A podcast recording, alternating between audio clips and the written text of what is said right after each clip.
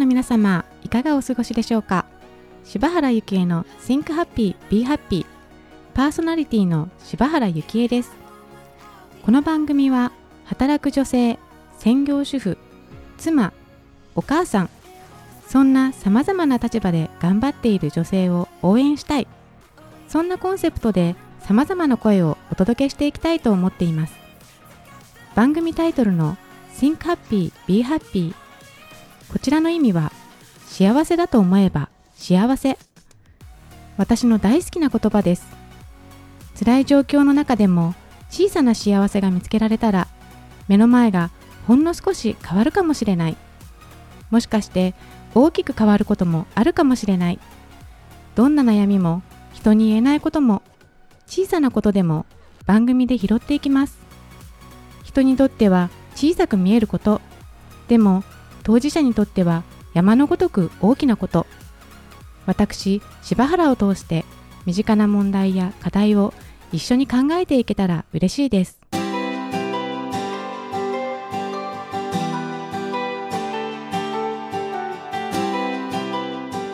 それでは第2回本日のゲストのご紹介をさせていただきます。マッサージセラピストの小山彩子さんです。よろしくお願いいたします。はい、よろしくお願いします。マッサージセラピストの小山彩子です。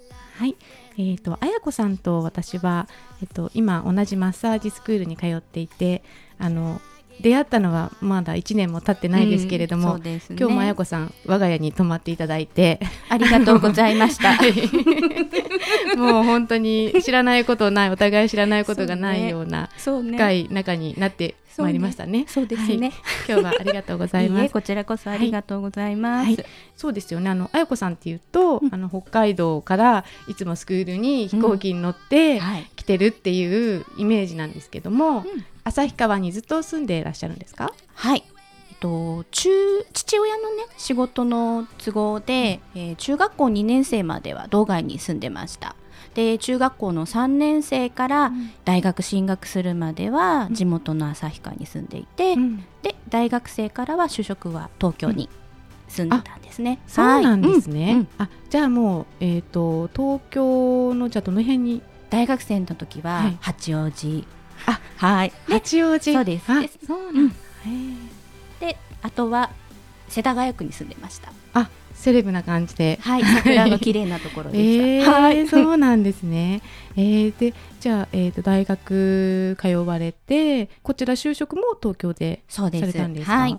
えーどんなお仕事をされてたんですか？あはい。えー、と大学の4年生の最後に、えー面接を受けて、うん。そのまま某レコード会社で就職しました、はい、はい。あなんかちょっとねお噂を伺ってるビッグなレコード会社ですよね。そうですね。はい、はい。すごいなってずっと思ってますけど。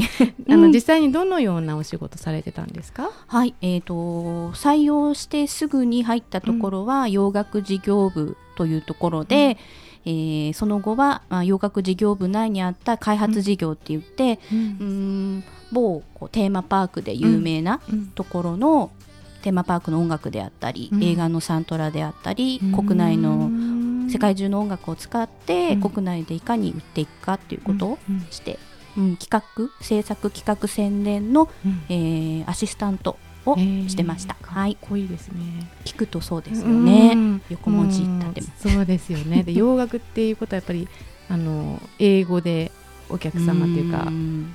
やり取りもされてたんですよね。そうですね。ね。そういうことも頑張ってやってましたね。はい。すごいなと思いますけども。でその、えー、とアシスタントディレクターからどのようなそのなんていうんですかキャリアというか、うん。積まれていったんですか？キャリアはですね思った以上に積めませんでした。あそうなんですね。うん。うん。うんうんなかなかやはりこう、自分が思ってる以上に、周りにいる方々がものすごい才能あふれた、うなんだ。もうすごい方々ばっかりだったので、うんその人たちに立ち向かうというか、うんうん。うん若干24歳の女の子で、うん男の人がディレクターが多い世界だったので、右も左もわからない、うんうん。ただの音楽がやりたいっていう人間が、うんそこにねこう向かっていくのはうん。ものすごく大変だったし、へーやはり、うん、叶わなかったです。あそうなんだ、うんうん。女性は割といらっしゃったんですか？その会社には。当時は、うん。宣伝には多くいました、うん。宣伝営業。うん。ただ現場のその制作に関わるうん。女性ディレクターっていうのは、うん。えー私が覚えてる限りではうん。2人しかいなかったです、そうなんですね、うん。じゃあもう男性に囲まれて才能のある男性たちに囲まれて、はい、必死にもがいてたもがきました。そうなんだ。はい、でもやっぱり24歳ぐらいだと、うん。もう恋とかもしたいじゃないですか、はい。ね、そういうプライベートとかはうん。どうだったんですか、プライベートは充実してましたよ。あうん。へえ、うん。彼氏とかいたり、あそうなんですね。忙しい中でもやっぱりその癒しの時間っていうのがあった。そうですね。あいいですね。はい。えー、なるほど。ではそんな綾子さんですが、えー大きな転機があったというふうに伺ってるんですけども、うん、結局、はい。あのー会社を辞める決断をしたんですよはい。ね。うん。それはなぜ？そのあまりにもプレッシャーの中で、自分がだんだんやっていけなくなって、うん。体も心もだんだん壊し始め、うんだけど誰にも相談できなくて、相談をすると負けたと思ったんですよその時は。結局自分ができないっていうことを外に知らしめてしまうことになるので、それを我慢してうん。必死に必死にやっていくと、だんだん体も心も疲弊していって、うん。自分が分からなくなっていくっていう、うんうんそうすると不思議なことに、うん。自分の周りでうもん。同じように実家の方うでん。体調を崩す母親が出てきたりとか、うん。とにかくこう全て周りの環境も同じようにおかしくなってきて、うんうん最終的にはん。その仕事が好きだったんだけど、うんうん。もう逃げるように辞めたっていう感じでしたね。あうんあそうだったんですね、じゃあもう選択の余地はなくもうここにはいられないっていう風になった。そうですね、ううん。んもうここにいてもはい。自分の居場所はないかもっていうよりも、離れたくなりました。ももうすべてから。う何もかも、そうですそうです。えっと、さっきの彼氏さんからも。そうです。ああなるほど、うんうん。えー、そうですか。それで旭川に帰られたと。はいはい。帰りました、はい。旭川に帰って、えっと、どんな生活というかうんしてたんですか？1年ぐらいはは実家ではい。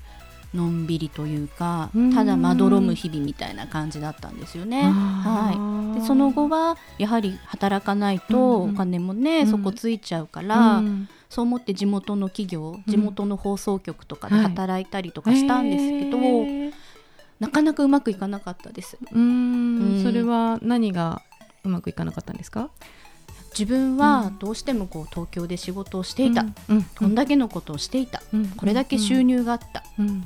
なのに、うん。どうして私がこの人たちうん。にうん。こうげ合わせていかなきゃいけないんだろうっていう、うん。だんだんギャップが大きくなっていくんですよね。ううん。ん自分はこれだけできてるのに、うん。相手はこれだけしかしていないのに、うん。っていう思いが強くなってしまって、うん。うんなかなか合わないっていうよりも合わせていけない自分に、えうーん気づいちゃってって感じですえね。ーうん。でそこをじゃあどうされたんですか？そのうん。1年くらい働いたんでしたっけ、そうですね、はい。うん。結局そこもやめました。あ辞めちゃったんですね、うん。はい。でじゃあその後はどうされたんですか？その後もいくつか職を転々としたんですけど、うん。やはり人と馴染めなくて、うーん相手のことうん。のその仕事のスタンスとかがうん。どうしても東京でのスタンスと比べてしまうんですよ。うん。やっぱり違いますか？全く。あの旭川と東京は。うん、で旭川がってわけじゃなかったんですけどね、うん。おそらくね。その、うん、今思えばですけど、はい。当時はどうしてもそこにね、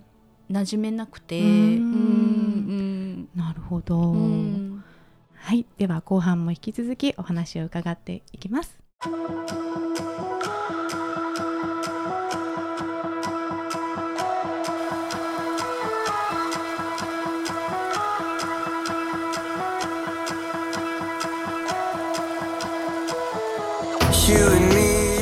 はい、えー前半では綾子さんの東京での学生生活から、えー社会人としてキャリアを積んででその後、あのー旭川に移っていってそこで、まあ、その東京でのお仕事の大変さであったり旭川ではあのそこでの人間関係に馴染めなかったっていう綾子さんがいたっておっしゃってたんですけどもはい。今の綾子さんがその時の綾子さんにあの何かメッセージというかアドバイスをできることってありますか？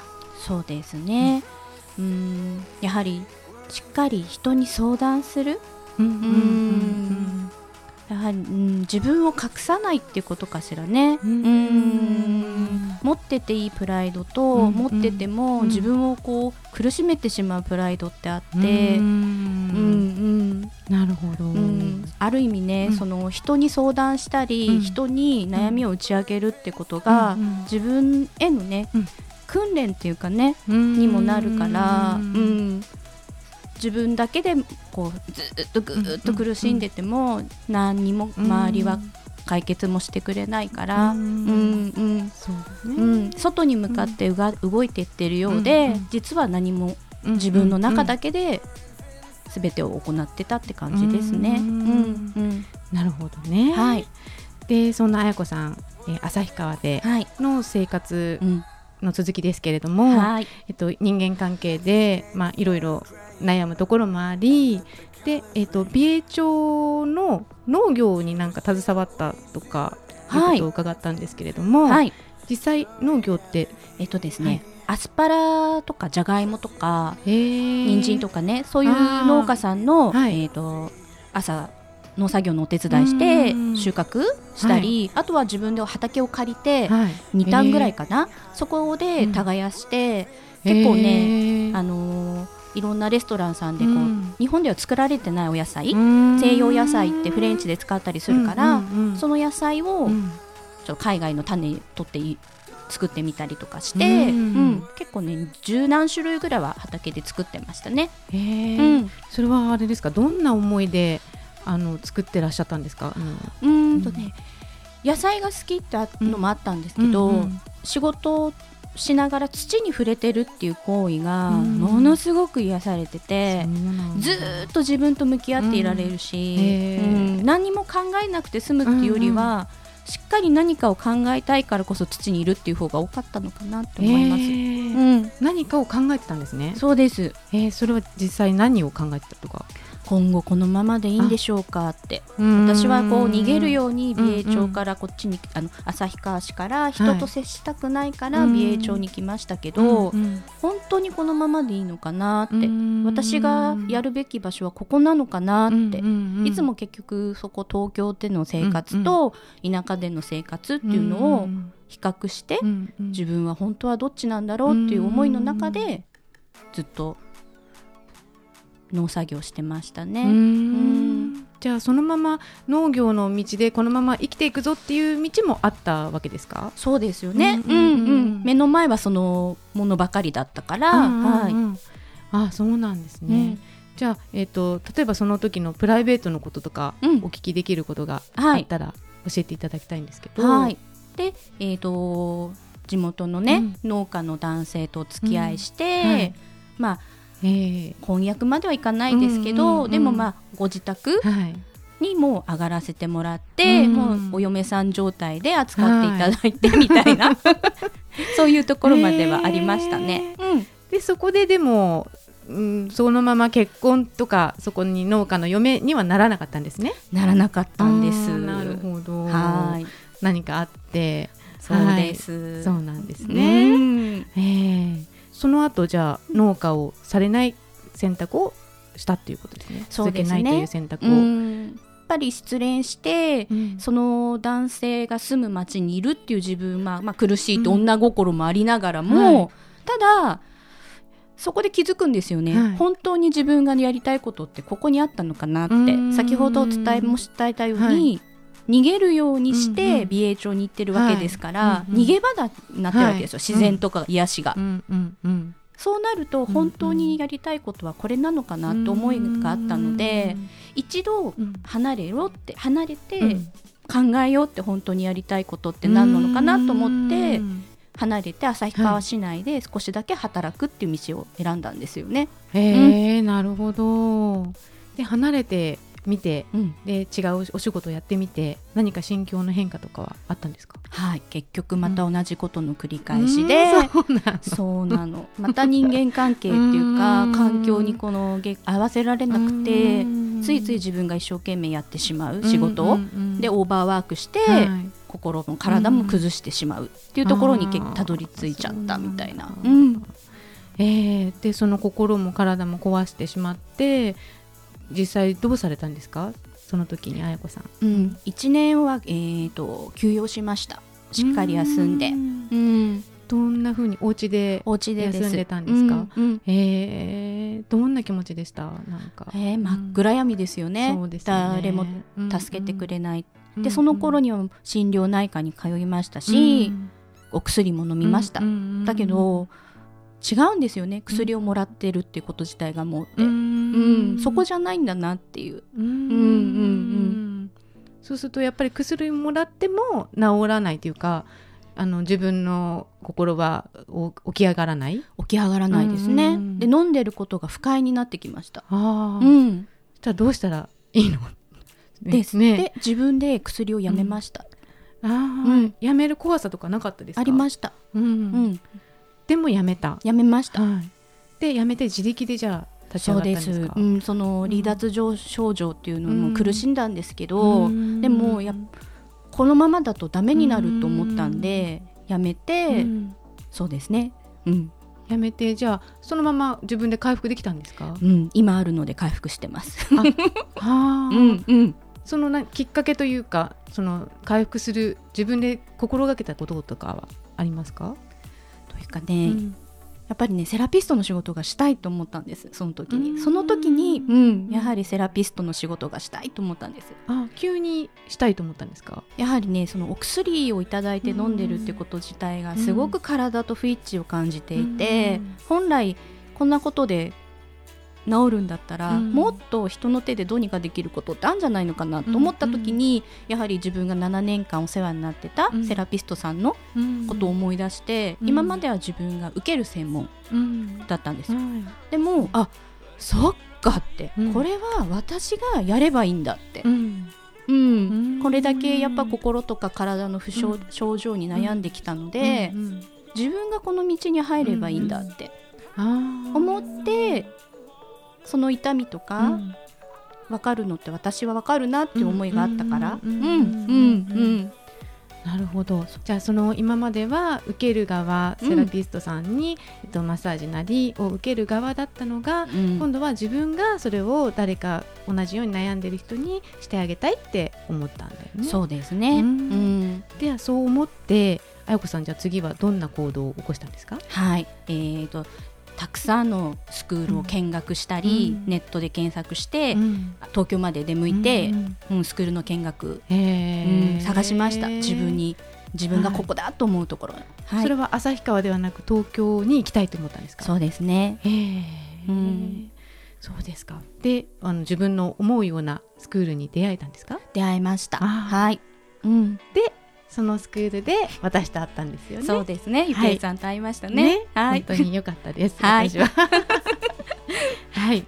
農業をされたりですとか、えっとまあ、心がね落ち込んだりとかそういった経験をされてきたあやこさんなんですけれども、はい。今その、まあ、心の勉強なり体の勉強をして、今とってもいつも明るいあやこさんなんですがえその、ね、前にちょっと沈んでた頃のあやこさんに今のあやこさんがあのアドバイスできることってありますか、うーんそうですね、これもね結局ね、人を信用しなさいって言ってあげたいです。うん。そうなんだ。やっぱり自分にしか自分のことしか信用してないから、うん。うん。なるほど、ね、はいではあやこさんのようにね恋や仕事に悩んでいる方たくさんいると思うんですけれどもあやこさんあのたくさん経験を通してはい。あのこのリスナーの皆様にうん。何かメッセージをお願いしたいと思うんですけれども。はい。えーとうん、恋に関しては、うん。私もまだよくわかりません。ですが、はあの仕事に関しては、うん。私は本当にお仕事をたくさんもう経験してきたんですさまざま小さなことも。うんうんでそれが職を変えるっていうことが、はい。結構自分の中ではマイナスに思ってたんですよね。うん。転々とするっていうことがなんかダメなんじゃないかなとか、うんううんんだけどそれは結局人からどう見られてるかっていうのをずっと気にしてたから、うん。そんな自分がダメなんじゃないかなと思ってたんですけど、いいんですどんな風な仕事しても、ただその中で自分が本当に好きだと思える仕事に出会えれば、うん。いくつ仕事をね変えても、絶対最終的にはうん。自分が本当にやりたいところにたどり着けるので、うんうんたくさんの仕事の中から本当に大好きなうん。ダイヤモンドを見つける、うん。うん。それが人生かなと思うので、ううん。んたくさんいろんなこと経験して、はい。うん、そしてたくさんの人と手を取り合って、はい。信頼して周りには自分のことを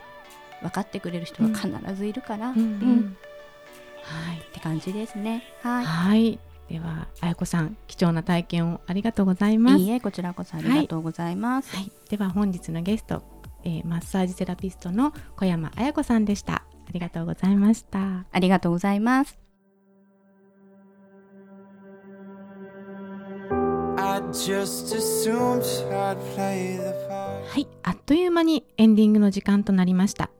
柴原幸恵の Think Happy Be Happy この番組は毎月1日と15日に配信してまいります。ぜひお楽しみに聞いていただければと思います。また番組へのご意見ご感想もお待ちしております。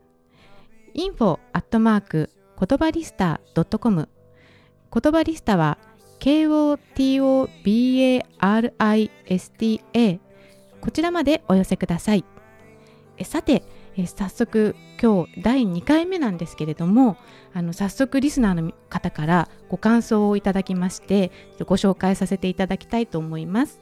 柴原幸恵さんの Think Happy Be Happy を聞かせていただきました。幸せだと思えば幸せ。すごくいい言葉です。